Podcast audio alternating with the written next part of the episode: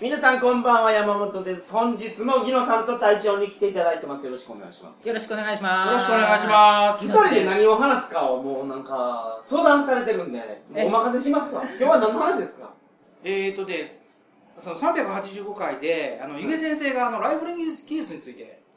ライフルの技術ライフリンはいグ、ライフリング技術、ライフの技術というか、ライフリングの技術だと思うんですけど、はいで、あのー、人間の体の中にライフルかけてるところがあるっていう、はいはいはい、その話ありましたね。はいはいあれ私ライフルっていうのは、あのー重心に、なんかあの、線を入れてて、それによって弾が、ギュルギュルギュルって回転しながら出るからまっすぐ進みますよと。そうですこの技術が人間の体に一箇所だけ入っとると。そうです。でそれ何かっていうと、ゆげさんは、おしっこする時やと。あの時はライフリング技術があるから、まっすぐ飛ぶんですよっていうお話をされてました。その話ですかその話、はいあの、おしっこするときっていうのは、はいあの、おしっこしたら出た瞬間のところを見てもらったらわかるんですけど、えーと、出た瞬間に、はい。細くなってくるっとひあのおしっこのラインでこうくるっと回ってると思うんですよ 見たことない。いやそうですか、ん、回ってます間違いなくピューっとやったらくるっとと途中回るってどうですかそのおしっ細くなってます一瞬ピュッと細くなって太くななるんですすごい生々しい話していいですか、はいあの、チンコの尿道って縦にこう、割れてるじゃないマイナスドライバーがちょうど入るみたいなそう感じそうそう縦に割れてるじゃないですか。だから、その普通に出すと、平たい形のまま、まっすぐ飛ぶんだけど、まっすぐ飛ぶんですけど、そのまっすぐ飛ぶままぐりっと回るからひねりながら出るんですねね。そのマイナスドライバーが回転しながら出る感じですね。そうでだだかからら勢いによってその長さが変わりはするんですけど、はいはいそれも確かにそうなんですけど、はい実を言うと、はい女性とエッチするときに、うん精子をうん、えー、と女性の膣内に、うんえーできるだけ奥に飛ばした方が受精の確率が増えますからはいは精子を飛ばす時い。にうん。プッと飛ばすよりははい。ライフリングでギュンと飛ばす方のがよく飛ぶんですよほうほうほうほう。だかなんらか、ボクシングの時、コークスクリューの方が なんか威力が高い。ちょっとちょっと違うような気がしますけ どあの精子をはいかに女性ににあのー、えっと、受精させるか、まあ、それは、そあの技の、術なんですよだからおしっこでもそれが、あのー、まあ、尿道がそうなってるなか、ってるからら、まあ、そうなんやけど、もともとはおしっこを狙いを定めるためではなくてうん、精子をより遠くに飛ばすため伸ばのすための、あの、ぎ技術。技術っていうか、 まあ、生きそうい残うった設計ってことでしょう生きね。残った遺伝子、遺伝子がそういう、遺伝子が生き残ったっていうのが、あの、なるほなるほどど。。じゃあ、精子もこのライフリングコンっていう後がだから、皆さん、あ見たらわかるんですよ。見たらわかる誰の精子かって分かんない。の、 ででもも、警察は捜査で使うらしいですよね。あの、玉見つけたら、あそうそうそうの、この傷は、あの、ここの缶からあ発売されたやつやってわかるんでしょ、あれ。あわわかるんですけど、ただ、物に命中、特に、えっ、と、骨に命中すると、はい弾丸って結構潰れちゃうんですよ。はいはだから、ものすごく綺麗な弾丸しか、あの、ライフリングの戦場って取れないんで。いあ、そうなんですか。あの、まあ、銃の威力にもよりますけはいはいはいどはい、普通にこう、ただ腹の中を抜けただけで、そんなに強力じゃないやつやったら抜けることもありますけはいどはいはい、その他のやつだと大体弾が潰れちゃったり、ひしゃげたったりはいはいはいするので、ライフリング技術っていうのは、その、まあ、あんまり、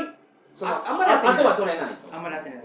綺麗に打って、その打った弾と比較することはできるけど、100%ってのは難しいし、今は機械で、あの、ライフリングガーッと掘ってるんで、はいメーカーで。はい同じライフリングの銃っていうのは何万丁って出てるんですよ。あ、そうなんですか。あ、それは全然知りませんでしたね。僕、だから昔の小学生ぐらいの時に見た映画とか、ドラマやったと思いますけど、弾さえ見つかれば、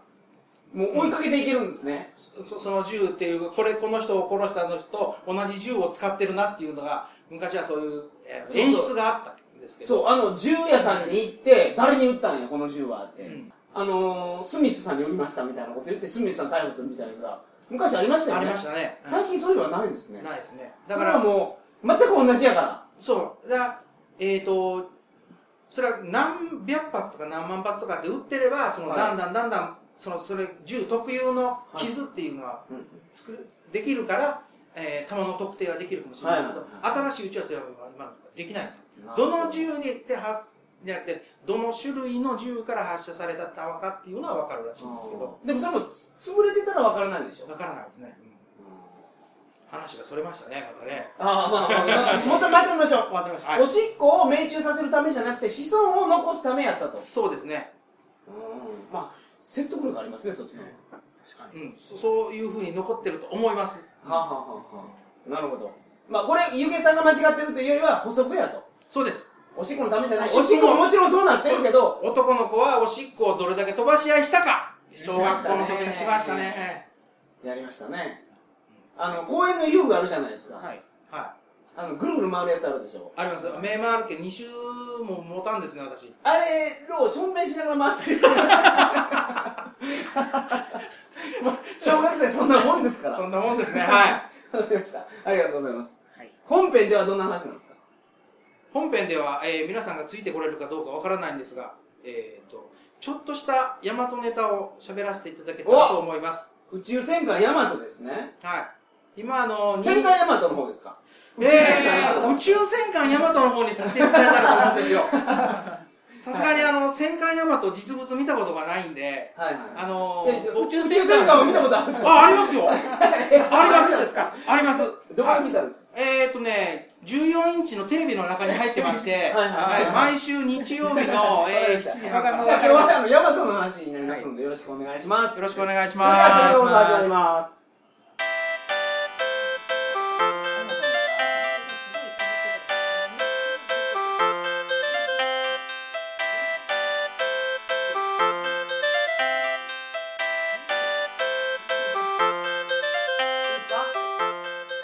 改めましてこんばんは2013年6月21日金曜日鳥かご放送第389回をお送りします番組に関するお問い合わせは info.tkago.net info.tkago.net までよろしくお願いしますよろえしーくお願い先週隊長が紹介した特撮展はあと何日ですかあと2日です。なるほど僕の放送じゃあアップするのが遅れるともう間に合わないみたいな感じ間に合わないないかもしれないですね。 20 23日の日曜23日日まではい。ありますんでよろしくお願いしますよろしくお願いしま今す。週の20までですよ皆さん行ってください。ください。ほんで今日はヤマトの話ですよヤマトはい。ヤマトの話っていうのはあらすじを僕ぼんやり知ってるだけなんですよはい。あのーガミラス帝国でしたっけガメラステーク。ガミラス帝国っていうやつらがいその星があるんですよでこいつらは顔が緑色で放射能が充満されてるところじゃないと生きていけないんですで地球に移住しようとして地球を放射能でもう汚染させるんですねはい。で地球人はもう地底に潜ってるんですよはい。でもう大変なことになったと、はいこのままでは人類滅亡すると思ってたらあの遥か彼方のイスカンダルからはい。放射能をきれいにする装置持ってますよとコスモクリーナー D ですね。 そうですか、はいはいそれコスモクリーナー D がありますよっていうのがなんかあの電波で入ってきてあー電波じゃなくて直接メッセージを、はいえっ、と、スターシャの妹のサーシャが持ってきました。本人が来たってことですかいや、スターシャっていうのがイスカンダル星の女王なんですけど、その妹がいるんですよ。これあの今の、えー新シリーズで2199っていうのやつやってるんですけど、それだけで旧作のバージョンの設定ではなるんですけども、はいはいえーサーシャっていう、えーと宇宙宇宙人がその宇宙人はけどガミラス帝国の人なんでしょ違います妹やのにイスカンダル星とガメラス星は二重連星であって、二重連星っていうのは、 はい、双子星ですあ、あ、並んでる。並んでる並んでるうん。近所、お隣さん。お隣さえそうなんですかん、うんえそのイスカンダルまで行くっていうのは歌に乗ってるから僕知ってるんですよはい、イスカンダルそうですね、はあの「はるばる望む」でしょだい、か終らわりのですあの銀河の彼方イスカンダルうでんえーとマゼラン星雲にあるんですけどえマゼラン星雲のイスカンダルのところでその前にそのそこ行ったら横ガミラス帝国なんですかそうです。やばくないですかやばすぎでしょそれだから一番最初の設定では、うんあのそれをばらさないかばらさないようなあの物語の始め方だったんですけども、いきなり第1話でガミラス星とイスカンダル星が並んでいるところがあの1話じゃない3話か4話ぐらいかな、はであの映ってましてあれガミラスとイスカンダルこ隣って、で、まあ、何しか、その、イスカンダルに行ったら、そのコスモキリクリーナー D ですか、はいそれ持って帰ってきて地球洗浄したら地球きれいになるよと。あります。で、それ取りに行くために、どうやって取りに行くかと。で、周りはもうガミラス帝国のデスラーがもうめっちゃ見張ってるから、はい。その、宇宙船作ったりできないんですよ。そういえば、はい。先の大戦、第二次世界大戦で日本が作った戦艦ヤマトが、はい。あの日本犬の吠埼にですね。沈んどると、はで、あれを使おうやないかと。で、上からその工事しに行ったらバレるから、い。うん。下から穴掘っていって、内側からヤマトを作って、飛び立っていくと。。そうそうそう。大体のあらすじは、そんな感じほんで、あとなんかいろんな戦いがありながら、最終的にどうなるかは僕知らないですよ。あら、実は。あ、そうなんですか。で、なんか、けど演出として面白いのは、ヤマトの初めの方って、その、ガミラス帝国の人がどういう姿形してるのかが、全然、なんか、出されてなかったそうですね。そうですね。一番最初は出てなかったんですけほど、んで、しかもしばらく行くまで、もうどんなもんかも全然わからんと。ね、うん放射能順番で生きていくような奴らやから、まあ、タコの形してんのかなみたいな。みんなそんな感じで考えてたらしいんですよ。で、バーン見たら、もう顔緑のだけやんっていう。あのー、10話か11話ぐらいまでは、はガミラス人も肌色やったんですよ。え画面の隅に出てたんですかじゃ10話ぐらいで、だから、冥王星基地っていうところに、はいはいえー前線基地があって、そこの一番最初のあの一番上がシュルツ司令っていうんですけど、あ。その人たちの顔っていうのは全部、えー、と普通の肌色、はい地球人と描き分けはしないような顔色やったんですけど、はそれが、あのーまあ、ある場所で太陽系をだ出た後の、い。えー、とちょっと生がちょっと忘れしたんですけどで、えー、と敵の捕虜を捕め捕まえるシーンがあるんですけどはい。そこで初めて顔色が青色に変わったんですよ。あー、なるほど。それまでは普通にあの肌色の顔で、うで放射能に強いっていう設定っていうのも最終話の27話で、はい。えー、とデスラ総統がヤマトに特攻をかけてくるんですけど、はいその時に初めて我々がメラス人には適度な放射能がないとあの生きていけないから放射能ガスを送れっていうセリフが初めて入ったんですよ。そうなんですうんか、でそれまでは放射能の中で生きていけるっていうあの、まあ、それらしいことは匂わしてましたけどあの全然なかったでそれまでは、えっと地球をなんで進めてきたかって言ったら一番最初はただ単に宇宙征服をするためだけだああ、そうやったんや。で途中からその目的が、えーガミラス星っていうのがもう滅亡の危機には潰れてしまうから、移住する惑星として地球を見つけて、、地球人を皆殺しにしてから移住をしようっていう設定に変わったんですよカメライダーブラック RX と全く同じですね。うわ、RX わかりません、すみません。クライシス帝国があの地球に移住してこようとしたっていう。ああ、そうなんですかはい。そうなんですよ。ほんで別にその肌色が色が変わったのは別になんかあのえ結局放射能なんか理由はあったんですだか、からあ後付けなんですよねあ。ー全部後、全部後付けで、放射能っていうのは、き結局、えーと、地球人を根絶やしにしようっていうだけのことで、で放射能っていうのは、イスタンダルと同じ化学力があるから、放射能は自分のところでどうにでもなりますよっあていう。まずは根絶やしにして、後でコスモクリーナー D で綺麗にするつもりやったんや。でそうだと思います。うん。そういうじ設定ゃあだと、。地球人は思った以上に賢かったんで、地底に潜ったんですね。うん地底、地底都市に潜って逃げて、はで、えーと、イスカンダルから、えーと、超高速宇宙船の、えーと、波動エンジンっていう設計図はいを、えー直接、えー通信装置っていう通信塔みたいなものがあってそれに送られてきてそれをですねわずかね3日か4日で作っちゃうんですよすごいですね。すごいですよそれができるからワープができるようになったんですか、地球人が。そうそうそうそれまでは普通のエンジンだったので、はいはいあの普通のまあ多分化学ロケットだかなんかだと思うんですけど、はいはいはい普通の、えー、と太陽系内をこう飛ぶだけの技術しかなかったのが、波動エンジンっていうエンジンの、えーと技術を手に入れることによって初めて月から火星までのワープに成功したえそれやったらそれだけの技術がないとコスモクリーナー D の設計図を送ってくるわけにいかない私もそれ思うんですよ。でもね、それをやっちゃうみんな作りまと、みそれをやっちゃうと、一番最初に来た時点で物語が終わっちゃうんですよ。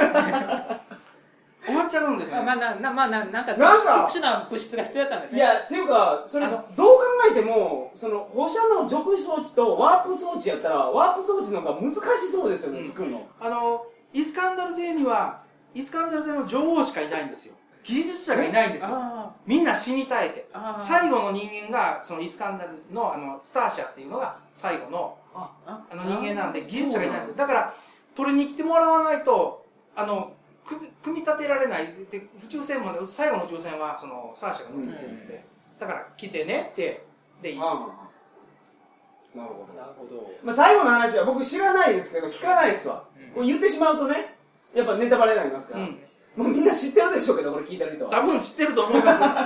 すといどうなったかはうん今のあのー21 2199っていうのはその辺のちょっとおかしいなっていう過去の大和に関しておかしいなっていうところを、まあ、すべ全てではないんですけどうん修正してで、えー、とエヴァのテイストをちょっと入れてはいはかっこよく作ってますのでいなるほど今の、えーテレビ放送も多分されてますから。あの今のやつっていうのはあの、えー、と主人公のお兄さんがハーロックになったかもしれないっていうのはなんか匂わせるところはあるんですかあそうそれですわ僕聞きたかったのはキャプテンハーロックっていう宇宙海賊いるんですよ宇宙今の海ははそうですね、はい、あいつが古代進むの兄貴やという説があるんですけどええ、あれですね、あのーあれ、こういった、こういった、あったあった。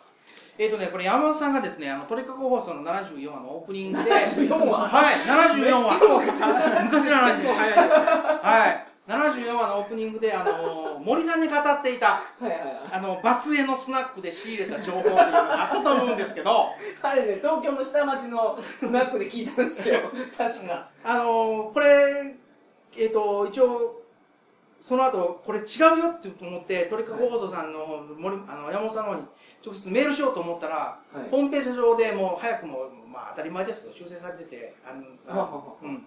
で、あのー実際には32話放送予定やったんですけど、これが宇、宙戦艦ヤマトが32話放放送送予定やったんですけど、これが20、人気なかったんで26話で打ち切り。あそうなんですかそんな人気ななんか今から考えたら信じられないぐらいですけどまあ当時は全く当時は全くうんであのもともとはえっ、と,、えーと「タイタン」っていうあの惑星惑星衛星ですね土星の衛星うに、んえー古代守のお兄さんあ古代、えー、進のお兄さんの古代守の、えー突撃宇宙駆逐艦の雪風が付着してすみません古代進むのお兄ちゃんが古代守守るるのがいるんですね守るはいはいその守るの宇宙船が不時着して、その不時着したところに、えっ、と、コスモナイトっていう鉱石があるんですけど、その宇宙船を作るのに必要な鉱石があるんですけど、はいその鉱石を、えっ、と、作るために、そのヤマトが一時期そこに行ったんですけど、その時に、その鉱石を作るためで鉱石を取るたあめー、にごめんなさい、取るためですね。取るために行ったんですけども、あのーそのそのその時の、えっ、と、死体がいい一体もなかったんですよ。あ雪風はあったけど行き火事はあったけど、その乗員の死体が一体もなかったんですよ。だから進むの主人公の古代進むのお兄ちゃんが行って帰ってこんなって宇宙船はそこにあったのに見つけられなかった。守る死体がないと、うん。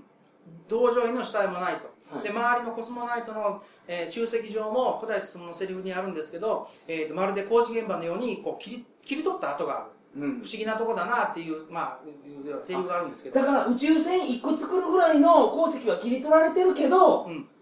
何もないとそう。それで、えっ、と、登場員は多分宇宙船を作ったと思うんですけど、うん宇宙船を作って、で、えっ、と、まあ、我が青春のアルカディア号と名前つけたかどうか知り ませんけど、あの、はいはい宇宙船を作って、いはいそして、えっ、と、なんて、ヤマトを陰ながらうん、こう、助けていくっていうのが、当初のシナリオにどうもあったらしくて、ああなるほどね多分そういうようなシナリオがあったはずなんですけど、ただその人気がなかったのでうん早期打ち切りがどうも決まったらしくて、いそのエピソードが全てなくなくなくなななくなってしまってその設定だけが昔の、えーと昭和40、えー、50何年に設定資料集が出たんですよ、はいはいその設定資料集の中にあの 3, 三行か4行ぐらい残ってるんですよ、でその新しい方のヤマトを見るともう明らかにあこれが後々のハーロックになるんだなっていうのが見た分かるような出てないんですよだからハーロックは多分出ないと思います何このうなりうん見てほしいですよいねやそれは繋がってほしいじゃないですうかんキャプテンハーロックでもと今度の新しい、えー、と202199かは、えー、と白色彗星帝国とか、あのいわゆる、えー、サルバ宇宙戦艦ヤマトに出てきた敵とかとガミラスとかも戦ってますし、はい。あのそのいろんなそのガンビラ、えー、と宇宙戦艦ヤマトの、えー、1それからさらば、えーと映画版とかっていろいろあるんですけど、それぞれのそのなんかいろんなキャラクターメーカーとかがポロポロポロって出てきてるんで、はいその辺見てもすっごく楽しいあ高校と戦ってたのっていうのがそれってね、あの、昔のヤマトを見てない人でも楽しめるんですか楽しめま。す間違いなく楽しめます面白いんですね。面白いですあれあの実写版ヤマトってのはあれどうなんですかああ、実写版ですか。あれはね、賛否両論なんですよね。少なくとも、あの、これ私個人の意見なんですけど、はあのーえっと音、効果音、い。はい。えっと手法の発射音とか、うんえー波動砲の発射音とか、パルスレーザー砲の一斉奏者音とかっていうのは、はい。できれば、あのアニメ版のその、音をそのまま使ってほしかったです。あのそこなんですね。木村拓哉についてはまあ特にない と。うん、まあ、髪型が似てるからいいか なって。僕聞いた話だと、もう木村拓哉は木村拓哉なんですって。あ、そうですね。だから、もう古代進が木村拓哉じゃなかったら、もう完璧やったっていう。うん。で木村拓哉入れたかったら、もう古代進別のやつ入れて、もう一人木村拓哉入れたらよかったんじゃないのっていうまこあとを言ってましたけど。言い方がどうかわかんないですけど、木村拓哉集がすごかったんですよ。木村拓哉集っていうか、匂いっていう か。はいはああ、これはな、それともう一つ、あの、唯一声が、アナライザーさんの、アナラアナライザーの声が、い。アナライザーって何ですかあのロボットが出ておるんですけど、赤いロボットが赤いロボットがいるんですけど、ああ、そんなんまあいるんですよはいはいはいあ の尾形さんが声当てしてるんですけど、尾形健が。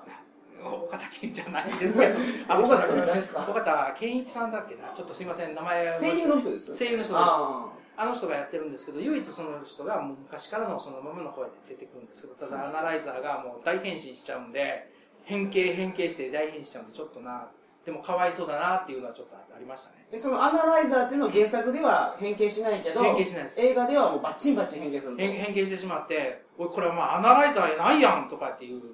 で原作あの実写版は、さらば宇宙戦艦ヤマトと、えっ、と、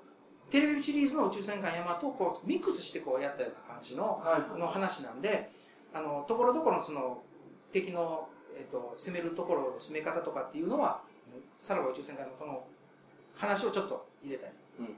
えーしてるんで、んなるほど。実写版は、まあ、これは好き嫌いありますね。でも新しくなってるアニメ版は大絶賛。のもう、面白いですめ。ちゃめちゃおもろいでしょ。旧作でこんないかんよっていう人も確かにいますし、ん。だから、旧作見見てなかった人でも、その、何、エヴァが嫌いとか、はいはい監督さんのあの。エヴァンゲリオン僕大好きですよ。あ安野さんが監督の安野さんが嫌いとかっていうんでこう叩けてる人いますけどでも純粋にこう、まあ、矛盾はありますけど、まあ、SF だからしょうがないんですけど、はいあの話自体はとてもよくできてるし、うんそれからメカに関してもきちっと設定されてるんではい。あのとても面白いあの、うん話だと思います、なるほど。素晴らしいですね。いいですねあれはね今のやつすごくいいです見てみますわ。ちょっと見たくなりました。いや僕も見たくなりましたでこれって DVD はレンタルで出てるんです出てますね今ね4巻まで出てるかなで4巻まで多分出てると思いますはいは特にあの第1巻歌はやっぱ佐々木功あそうですただ声がねやっぱり年召されてるの でちょっとちょっとあーでも佐々木功もうもろ佐々木功あーいいですねいいですよ撮り直してるってことですね多新しい分取り直してると思います、第1話はすごくいいですあのガミラス艦隊と地球の残存艦隊が、えー冥王星沖ではなくて今回火星沖になるんですよ火星沖でこう戦ってるんですけどすごくいいあ火星沖やったかなすごくいいですうーんまあ勝てないですわねそのワープ走行とか持ってるぐらいの技術力があるところでしょ、うんはいそうですねなんだレーザー撃ってくるぐらいでしょあ両方レーザーあるんですよえレーザー地球もレーザー撃てるんですか一応あのフェーザーフェーザー砲っていう名前だったと思うんですけど、は一応ありますけどただ出力が低いのではい、あの敵のその走行を貫通することができないっていうああ悲しいな悲しい話なんですヤマトもそういえばその波動砲っていうのを撃ちますよね、はいあれは地球の技術力ですかえっ、ー、とあれは波動エンジンの余ったエネルギーを使ってるんであだから打ったらしばらくはもう動けないと動けないっていうか連射はできないっていうあーまあいや宇宙だから地球のテクノロジーっていうかそのイスカンダルのテクノロジーが入ってたかだかららあのハード砲ができたできたとうんなるほどで今の2199 2199でもあのあの大砲は何だ我々今開発している大砲と非常によく似ているとかいうセリフもあるんでまうんあ多分デスラー砲のことだと思うんですけどなるほどデスラー砲っていうんですかデスラーの名前がついてるんやそうですデスラー砲僕向こうのデスラー艦隊ってでかかったですよねヤマトよりもそうですね大和の世界っていうのは基本的にでかい方が強いっていうあの法則がはいはいありますので、はいでかければでかいほど強いっていううんうんうんゴルバなんかってあれ何キロですからねゴルバってなんですかいや、移動要塞がゴルバっていうのがあるのあーあるんですねじゃあはいそれはヤマトの世界ででかければでかい方がええんやったら何もヤマトの中ヤマトで作る必要なかったんじゃないですかオリジナル作っとったらもっとでかくできとったんじゃないですかそうなぜヤマトというあの形長さにこだわったはんです波か動波動エンジンの大きさがぴったしピッ合うたんじゃタないピですッタとったんですかねそういうことでしょううんね3日で作らんかったらいかんかったですねやっぱり側を作ってる暇はなかったんですかね、うん側は流用してるんですかあじゃないですねあれ描写的にははい側をりがあのえー、と元々の戦艦ヤマトの側をの内側に作ったっていう設定になってるんですけど、だからちょっとちっちゃくなるじゃないですかあはいでも、えー、と松本零士先生が曰く、はいあのある講演で、えーと宇宙戦艦ヤマトのサイズは旧ヤマトと同じだってはっきり言い切ってますんであのじゃあ徹夜うんで大丈夫ですかそれあ大丈夫です大丈夫なんですかねサイズサイズは同じですからあなんか外から薬品入れてふとしたんですかねふとしたっていうかそのなんか鉄をごついやつにしたんじゃないですかうんスーパー鉄かなんかにしたいスーパー鉄 まあマシンガンセットでもあのオープニングテーマであの黒金の城っていう黒金って早い鉄ですからね 鉄鉄の城鉄の城ですからねあれまあ、地球で取れる金属鉄ですからあれエヴァンゲリオンでしたっけあガンダムや月から石取ってきてなんか作ったのガンダニウム合金ガンダリウムガ合ンダ金リガンダリウム号ガンダリウム合金あれ月の鉱石かなんかですよねであれが名前変わってルナチタニウムって変わったと思ってすいません勉強してきてないですはいいや大丈夫ですねルルナチタニウムっていうルナってことやっぱルナチタニウム月そうですね、うんわかりましたはいとても勉強になりました見てみますわあのー見てくださいお願いしますこれも面白いです、うん、あのですね、はい一つお願いがあるんですけども、はいあのー山本さんサインいただけませんでしょうか僕のですかははいいいやいいですねはあいれわざわざ色紙持ってきたんですかあ当たり前じゃないですかちゃんとすごい CC をちゃんと持ってこないとお,、ね、お願いします色紙にサイン書くの初めてなんですけどなんでこのタイミングで僕にいや次いつ出れるかわからないですから、はい、もうあの話ができるときにお願いできるときにお願いしとかなくちゃいけないので、ははいいわかりました今かかはいるんですねわかりましたはこれは隊長さんへというのは言うんですかい、いやーうんお願いあーいやうんうんどうしましょうもうなとりあえず僕サインないんですけどははい、い立ち当たらなければ OK ですおなお何でしたっけー2013年6月1日これでいいですかはいありがとうございますあのちなみに額も買っておりますいこれどうするんですかやいや額いやでもと床の間に飾っとくんいですよやでも山本さんってやっぱりインターネットラジオ界のアイドルですからねなんでこれを大吉さん放送中になんかいろいろ仕込んできますねほんま にえまあちょっと汗かくじゃないですかこんなのそうですかはいいやはあいの大丈夫ですはい、大事にします。ありがとうございます。一緒の宝物です。それでは皆さんあのおやすみなさいませお、おやすみなおやさい。すみなさいませ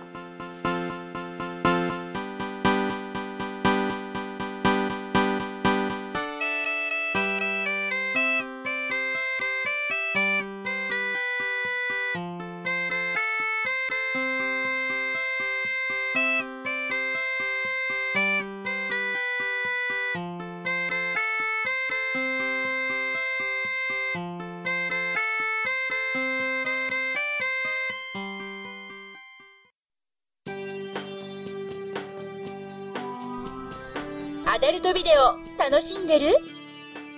いまいちかなーなんて寂しいこと言ってるあなたに、いいこと教えてあげる。この番組を聞けば、とっておきの AV が見つかるはずよ。いいインターネットラジオ AV 人生相談。聞いてみて。